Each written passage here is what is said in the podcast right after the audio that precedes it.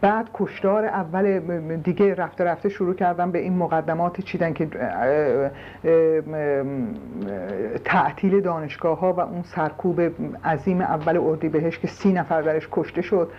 بعد از, از نقشی که آقای دکتر بنی که اون موقع رئیس جمهور بودن در این جریان انقلاب فرهنگی چه به خاطر دارید؟ برای اینکه مربوط می‌شد به دانشگاه. من و شما هنوز دانشگاه بودید. بله من من در زمانی که شاه بود از دانشگاه اخراج شدم. ولی بعد از انقلاب دوباره به دانشگاه برگشتم.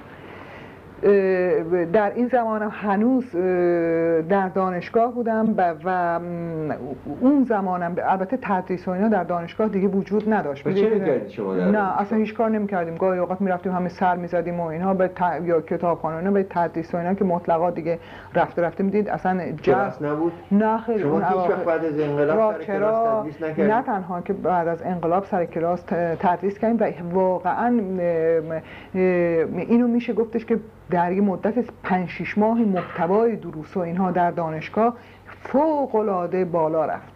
می‌دونید اولا این بچه ها این دکه ها رو گشودن در دانشگاه و یه دفعه استادا متوجه شدن که بچه ها دارن بیشتر از اینا کتاب میفروشن و بیشتر دارن کتاب می‌خونن. دیگه به جزوه تن نخواهند داد.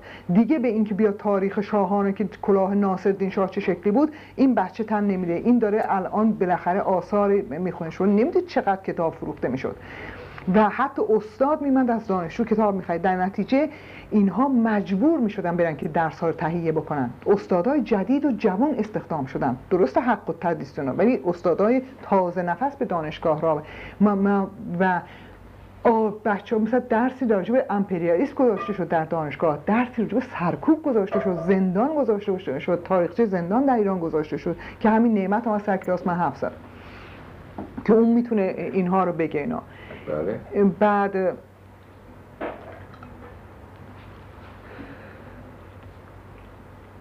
محتوای دروس گاهی اوقات مثلا خود بچه ها میمدن چیز میکن احتیاجات خودشون رو می‌گفتن محتوای دروس رو تنظیم می‌کردن حقیقتا یک بهار این شما نمیشه منکر شد. دانشگاه در بعد از انقلاب اون بهار آزادی بود که می‌شد دید.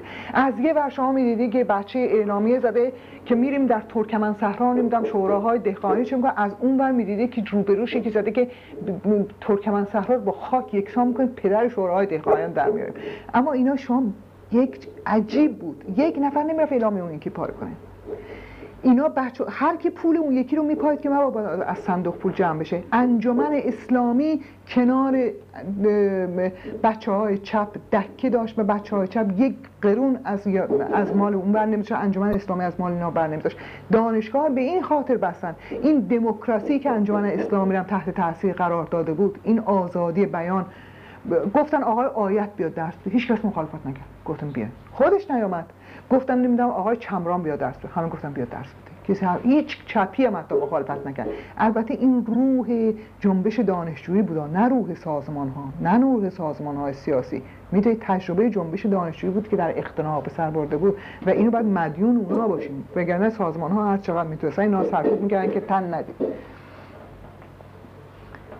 بعد ببخشید. شروع شد به این رفته رفته به اینکه روزنامه ها رو گرفتن. آیندگان آغازش بود.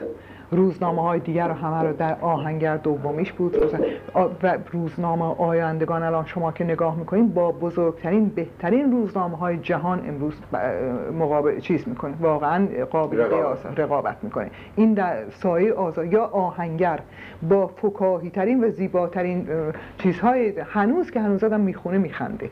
یعنی هنوز لذت می‌بره بعد دیگه رفته رفته ما همه از من یه سوال دارم بله. شما. دلم می‌خواد که شما برای ما تجربی که با دانشجویان در سر کلاس ها بعد از انقلاب داشتید برای ما توضیح بدید. آیا برخوردهایی بین شما و دانشجویان ایجاد می‌شد؟ نه. به هیچ وقت نه حتی با دانشجویان مذهبی طرفدار خمینی. حالا من به شما بگم ما حق علت هم داشت که ما یه حقه زدیم و اینو می‌تونم بگم حقه بازی بود. به این علت که آمدیم دیدیم که این دانشجوها کنار هم نمیشنن هیچ راهی نداره. بنابراین آمدیم تا مثلا در گروه تاریخ که گروه های دیگه هم خود منم درست کردم. شما اینم با پسر خلخالی خانه من. پسر آیت الله خلخالی به عنوان انجمن تصور کنید یک بچه از پیشگام یک بچه از مجاهد دکتر اشراقی و یک استاد دیگه که گاه به گاه میمد و گاه نهال الان تو پیروز شو هم اینجاست می‌تونم. ما آمدیم خونه ما یه جلساتی گذاشتیم برای برنامه تاریخ گفتم ما بچه ها مذهبی هن. خیلی خوب. یه دم چپی هن. بسیار خوب. ما اصلا تاریخ تقسیم کنیم این تاریخ ساسانی اجباری. زیر تاریخ ساسانیان می‌ذاریم جنبش های مثلا مذهبی در تاریخ ساسانیان. دو تا درس هر کی مشهور بگیره. زمین مثلا وضع اجتماعی و اقتصادی دوره ساسانیان. چپیا دوستان برن اینو بگیرن. مذهب در دوره ساسانیان. بچه های اسلام برن بگیرن. اما تاریخ ساسانیان اجباری است. منتها انتخاب می‌تونه هر کسی به اون وقت اینا رفتن استادای خودشون آوردن. مجاهد این اسلامی ها بله. مثل توانا فرد و فلان اینها اینا رو آوردن. بقیه تاریخ قاجاری هم به همین شکل شد. تاریخ امریکای لاتین به همین شکل شد. همه اینا یه جنب یک درس از مذهب هم توش بود. دانشجو اگه می‌خواد بره توی مذهب لیسانس بگیره بره به این حقه تو چیز ما بود. با اینها شما باور نمی‌کنید. همه سر کلاس های هم دیگه شرکت می‌کردن. یعنی جنبش دانشجویی به غیر از این گروه های سیاسی. جنبش دانشجویی چیز خیلی اصیلی یعنی شما هیچ وقت روبرو نشدید با سوال هایی که جنبه انتقادی داشته باشه راجع به مسائلی که می‌گفتید یا به شما بگن که مثلا این حرفی که شما می‌زنید در خط امام نیست؟ چرا؟ همینو میگم الان آذر زریاب می الان چرا؟ همینو الان. آذر ما خودش میگه بود آه من یه کلاسی داشتم اداره می‌کردم به نام امپریالیسم. یعنی اسم درستون امپریالیسم؟ اسم درس من بود امپریالیسم منتها گفته بودیم که آ امپریالیسم در جنبه جنبش سرکوبه. خب از اونجا برای اینکه دهنا رو بند خب این جنبه چیز این بیان این بچه هایی که زندان بودن حتی جزوی درسی شده بوده یا بیان نحوه اون سرکوبی رو که هر کس طبق عقاید خودش کشیده در این زندان ها اینو بیان بکنه. بچه ها یادداشت بردارن به اضافه تاریخچه زندان در ایران تاریخچه سرکوب در ایران تاریخچه خلاصه و چیز. اون تو اینم جز به خلاصه چیزایی بود که بعد مثلا راجع به این طرز لاتینیزاسیون سرکوب که در 1156 به طبق امریکای لاتین امریکایی آوردن نمی‌دونم حتی آدمای امریکایی که دیگه اسامیشون رو شد که تو زندان ها به اینا درس می‌دادن که خود تهرانی گفت و بعد اینا. همه اینها بود و اینا. ما یه, مقدار شروع کردن بچه‌ها بعد راجع به تاریخچه زندان ها در ایران کار کردن و تاریخچه چیزا یعنی عکس جمع آوری کردن و همه اینا و عکس شهداشون رو نمی‌دونم فلان اینا جمع آوری کردن برای خودشون جزوه رو بنویسن. این یک درس جنبی بود. یعنی درسی نبود که بچه‌ها اختیار کنن. درس آزاد بود و نمره اینا نداشت. به درخواست خودشون گوش بودن ولی جزء برنامه هامون نبود. خب واقعا مثلا 300 400 تا گاهی میمدن شرکت می‌کردن اینا هر جلسه هم یکی میمد بس ما جلسه گفتم که هنوز به دعوت نرسید ما اولین جلسه من رفتم کانون نویسندگان به این نعمت آذر ما نمی‌دونم نسیم خاکسار اینو. اون گفتم من یه همچین درس دارم. بیا این تجربه های خودتون رو بگید و اینا. بگید که این بچه ها بتونن طوری هم بگید صادقانه بگید بچه بتونه یادداشت برداره. اینا. گفتیم از زندانیان مذهبی هم بگیم میگیم بیا. خب همه پذیرفت. درس هم زیر نظر من نعمت آزم ما گفتیم بیاد. ببینید حالا این کجا. نیست که این سازمان فدایی و نمی‌دونم اینو اونو اینا همین گفتم پاسدار خلقی است و نمی‌دونم دانشگاه مردمی از اون شعارا چرت و پرت می‌دادن. کجا یخشون گرفته شد؟ نعمت آزم آمد. شروع کرد راجع به زندان گفتن و که آقا نمی‌دونم چه بعد وسطش علیه خمینی شعر خوندن که علیه چی خب نظرش بود دیگه. ما هم گفتیم دموکراسی و آزادی. دیدم یک پاسدار با خشاب و فلان با سه چهار نفر بارش من نشست. بعد نعمت شروع کرد و اینا شعر خونده هی بچه گفتن آزم شعرم بخون اینا. شروع که شعر خوندن و اینا. حالا منم نشستم رو جز دانشجو اینا.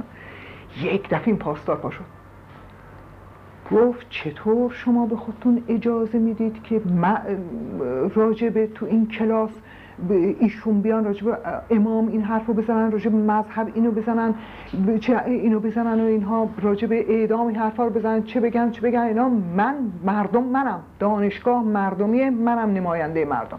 خب اون اکثریتی خر که بس بشینه دیگه خفشه برای اینکه گفته دانشگاه خلقی می‌خوایم دانشگاه مال مردم است. این همون حرف بهشت. من نمی‌دونم تعطیل می‌کنم و فلان می‌کنم فلان. هر کاری می‌کردیم که خلاص این آرومش کنیم. بعد من بلند شدم و اینا دیدم که اینا چه خلاصه حقوق بازی واقعا یعنی نیرنگ. برگشتم گفتم که آقا این بچه ها خیلی خوشحالن که شما خلق آمده تو اینجا نشست و اینا. برای خاطر اینکه ما همش فکر کردیم که این حکومت و این آزادی هم به نام شماست دیگه به نام جمهوری اسلامی است که این آزادی برقرار شده بهار آزادی. خلق چون آزادی خواهه و حکومت قبلی ستمگر بود و اینا ما میگیم به شما پناه می‌بریم.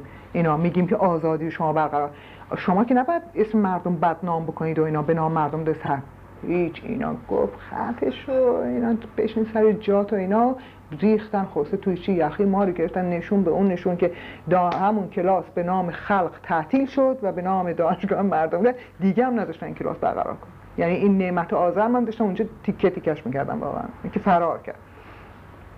این مثلا تجربه بود که خب داشتیم. بعدم هم که رفته رفته شروع کردم به اعلامیه پراکنده علیه خودمون و علیه استادا و اینها. بعدم گفتن که طولانی جاسوسی سند در بودیم که اینا سند در بردیم که شما با کاجبه کاگبه چیز دارین رفتار بر ارتباطات دارین و این سند توی اسناد لانوی جاسوسی از تلویزیون هم تو اون دو بعدم خونه سرریز کردم نه ما رفته رفته تبدیل شدیم به عنصری که دیگه نمی‌تونستیم بریم دانشگاه اینا. دیگه رفته رفته بعدم حجاب و اینها. از دانشگاه چیز شدیم. تا اینکه بالاخره این داستان حالا بس من تو آخر برسم به اگه سوال داشتی. آره. تا اینکه هم سعید داستان کشتن نمی‌دونم گرفتن سعید سلطانپور و اینا چی شد؟ این بچه ها اجبارا خونه ما تحت نظر افتاد و این خونه دوممون. پاسدار آمدن خونه روبروی خونه نشستن و بعد ایشون و یکی از دو از دوستان همون بعد از که سعید رفت به چیز و اینا من خلاصه ما رو بردن و مخفی کردن که مدت 7 ماه بود و بعدم ناد کیا شما رو مخفی کردن؟ همین بچه های و گروه نه گروهی که نه از گروه اقلیت داری گروهی که باز از اقلیت داشت انشاب می‌کرد. هنوز انشاب نشد ولی داشتن اینا انشاب مثل اینکه هنوز انشابات ادامه داره. هنوز انشابات ادامه داره. بعد خلاصه اینا رو بردن و ما رو چیز کردن که اتفاقا سرویس کردن خونه ما رو. خونه بعد از اون 16 شهریور من یه روز بدون اجازه این رفقا بلند شدم از اونجا رفتم که دیدن پدر و مادر که بابا تلفن کرده بودم بعد حکم اخراج من از دانشگاه دادن. که مدیر گروه من قرار بود که بیاره خونمو بعد من تلفن کردم پدرم گفت حتما بیا پنج برای پنج شنبه برای خاطر اینکه خب مدیر گروه هم می‌خواد بیاد خونه ما. ما بلند شدیم و هر چی اینا گفتن نرو آقا اینا پا شدیم رفتیم خونه. ساعت دو نیم پاسدارا سرویس کردم به خونه. که تلفن کنترل و ریختن و خلاصه منو یک راننده نجات داد از دیوارها و برد خونه یک از وزرای دولت دکتر مصدق آقای حق شناس. یعنی از سه تا باغ پرون گفت حالا تو تا حالا ما از ما دفاع کرده بودی بزن یه دفعه ما از تو دفاع کنیم اینا. خلاصه ما من برد گفت من یه خونه می‌شناسم و اینا دوست بابات و اینا. من برد خونه مهندس من حق با روسری اونا فرار کردن ریختن خونه پدرم گرفتن خواهرام گرفتن همون دکتر اشراقی که مدیر گروه بود اونو گرفتن و اینها بعد از اینا هم نامه گرفتن که تا ده روز دیگه اگر که خلاصه اینو تحویل ندید و اینها ما چیز می‌کنیم؟ ما شما همه شمتون رو می‌گیریم. اینا بعد از بعد دیگه توی بعد از این مدتی که چی شو پول کلانی ازشون گرفتن حال کاری ندارم و اینها خونه منو آمدن و پاسدار گذاشتن. پول کلانی از پدر شما؟ نه از پدر من گرفت. سه بار زندان رفته تا سر من. این حالا کاری ندارم. بعد گرفتن و این چی بعد از این مدتی یه دفعه خلاصه ما نشسته بودیم تو مخفیگاه ایشون هم بودن با یه کسی دیگه و اینها دیدم که اینا گفتن رادیو باز کن رادیو باز کن دیدیم حکم اعدام یعنی میگن که فلان کس اعدام شده. همون صبح به فکر در امریکا هم شایع شد. بله از اعدام شده و نگو که اینا خودشون خیال می‌کنن واقعا اعدام. اینکه صبحشون و خونه رو محرموم کردن. خونه منو محروم کردن که دو روز بعدش من از مرز کردستان و اینها آمدم به, به خارج از کشور بعدم تو تلویزیون البته تکسیب کردن. ولی کن توی راه که من داشتم میمدم یکی از مامورین خاصه ساواکم بود و اینها و با یه آقایی که منو شناختم و ایشون داشتم رفتن اسرائیل. ایشون که گفتن این خبر از اسرائیل است من میرم. گفتم این که رفت اسرائیل اومد گفتش که کسی عوضی به نام شما اعدام شده که مادری که از بچه ها بوده. بله. آقای امیدوار خبر از اوین گرفته بود و یه همچی اتفاق ناگواری افتاد و اینا. حالا یه کسی خواسته کمک کنه فلان من ولی درست الان نامش اینجاست.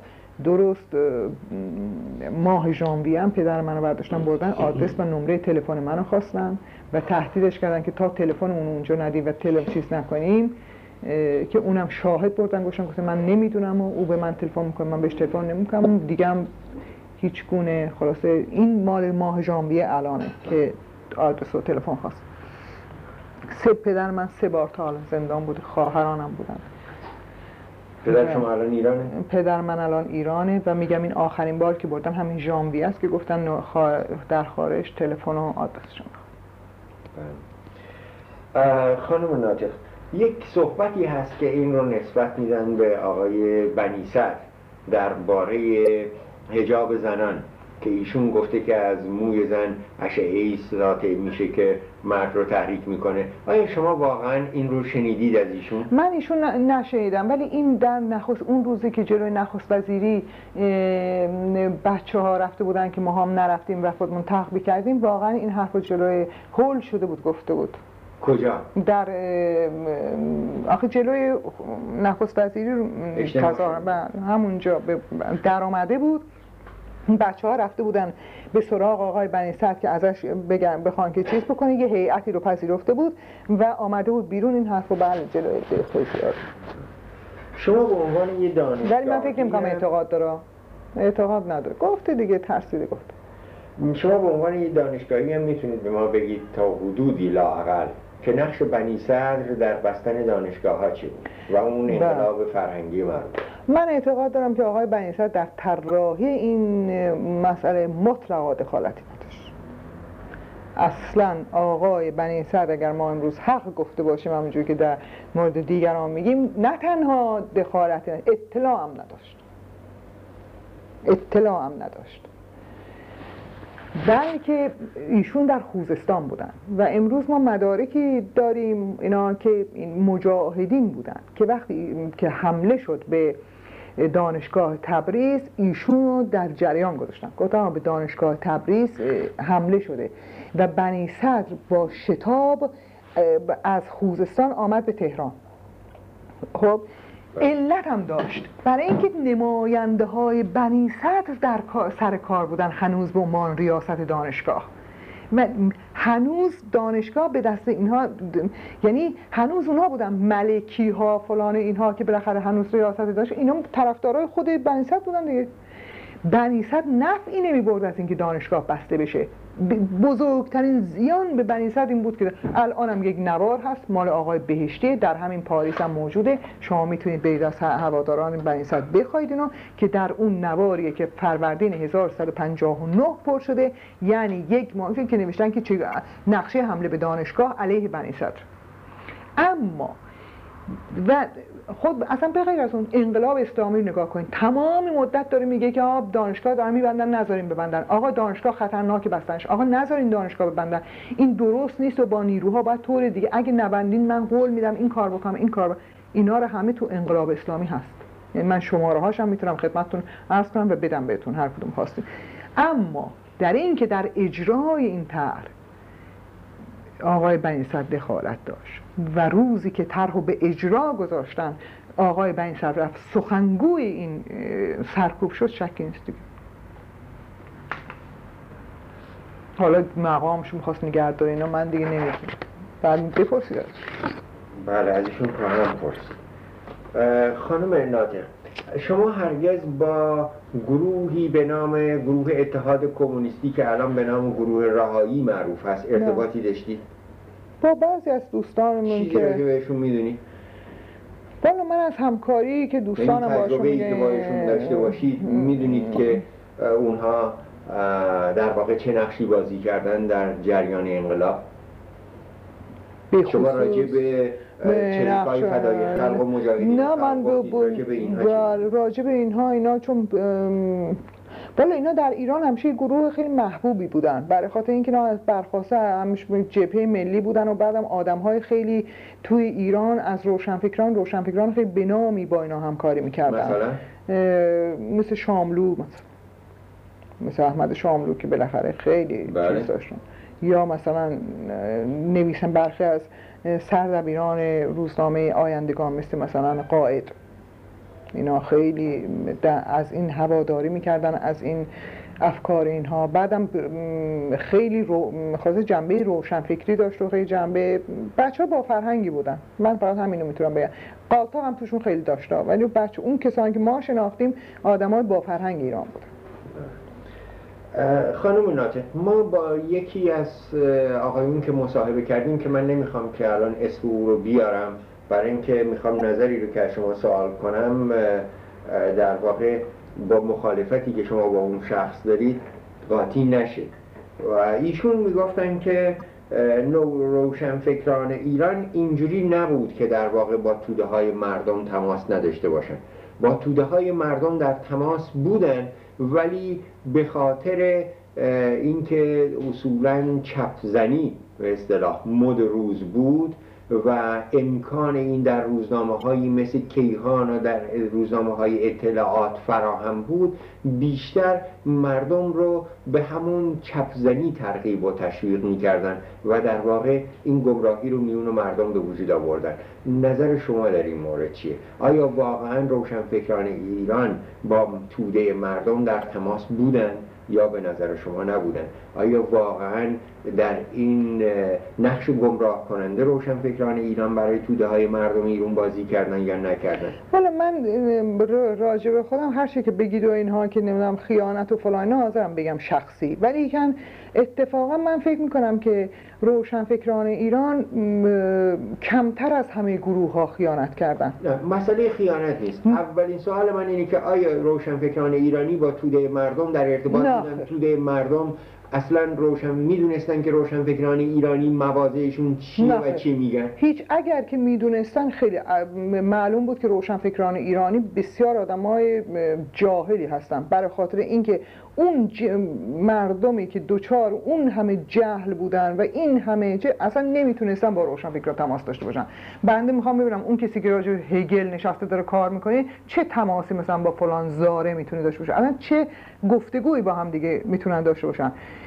حالا زاره رو بذاریم کنار. با توده مردم شهر توده مردم توهی دستان شهری منظورتونه؟ مردمی که بالاخره کتابای شما رو میخریدن اونا دیگه توده نه اونا نه اجازه اونا توده مردم نیست اونا کیه؟ اونا مطلق توده مردم مثلا اونا مثل ما روش بخش از روشن فکران بودن. اونا بخش از دانشجویان بودن که واقعا مثلا به چه می‌دونم 20 درصد جمعیت ایران تشکیل می‌دادن. می‌دونی؟ این تو مردم این کسانی که اینقدر دم از مردم و توده می‌زنن همین حرف جمهوری اسلامی فکر می‌کنن. توده مردم اصلا براشون الان نگاه کنید دیگه بین آقای خمینی و بختیار بین آقای خمینی و شاه هیچی دیگه نمی‌شناسه. میگه خمینی بعد دوباره شاه بیاد. شاه خواهم بیاد. میده همه مردم رو الان طرفدار شاهن یه واقعیت نمیشه این کار بکنید. یعنی چی؟ یعنی توده مردم ایران بین این دوتا هیچی نمی‌شناسن. یعنی اینکه اصلا وجودی به نام هماینات و آقای آدمیت و شاملو و توده مردم اصلا نیست. شما تو ته محله قیصری هم که میگه اون بیاد. برای اینکه اون بیشتر حقوق می‌داد بهتر آب می‌داد بیشتر نمی‌دونم نون می‌داد و از اون بهتر بود شبا می‌تونستیم کارتون نگاه کنیم. ما مصاحبه هایی هم که کردیم همش اون وقتا هم همینو می‌گفتن.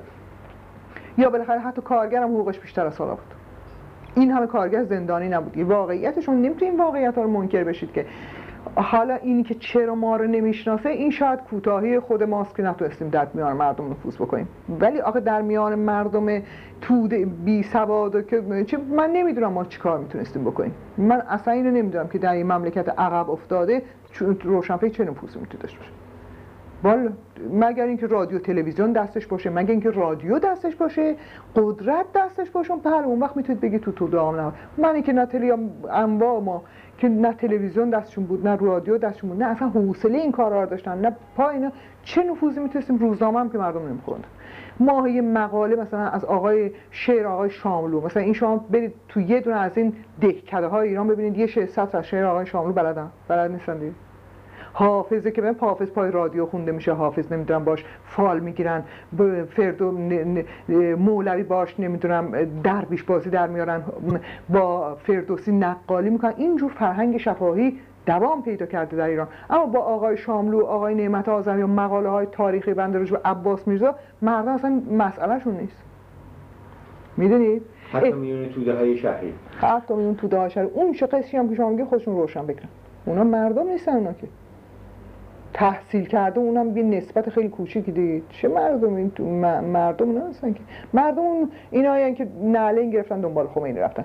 یعنی یک توده جاهل که ما هم به دنبالش روان گشتیم. گفتیم این مردم اینو می‌خوان این فرصتی هم که روشن فکر پیدا کردن این وظیفه ای رو که داشتن به نظر شما عمل نکردن. من میگم و روشنفکر غیر از من اصلا فکر نمی‌کنم روشنفکر رسالتی داشت. روشنفکر چه رسالتی می‌تونه در یک کشور عقب مونده داشته باشه؟ چون روشنفکران هیچ وقت به قدرت نیندیشتن. این یه واقعیته. شما هیچ وقت نمی‌تونید بگین بیاین بگی اون روز آقا شاملو می‌خواست رئیس جمهور بشه. نبود دیگه. پس بنابراین به پای مسئله اون در نظر من نیست. مسئله اینه که وقتی که مثلا یه مسئله حساسی مثلا. مثل حجاب زنان مطرح میشه شما میرید اونجا و همونطور که خودتون گفتید جلوش رو وای میستید و جلوش رو می‌گیرید اینا. و زنان رو دل سرد می‌کنید و یا لاقل ترغیب می‌کنید که برای دفاع از این حقشون وارد میدان نشه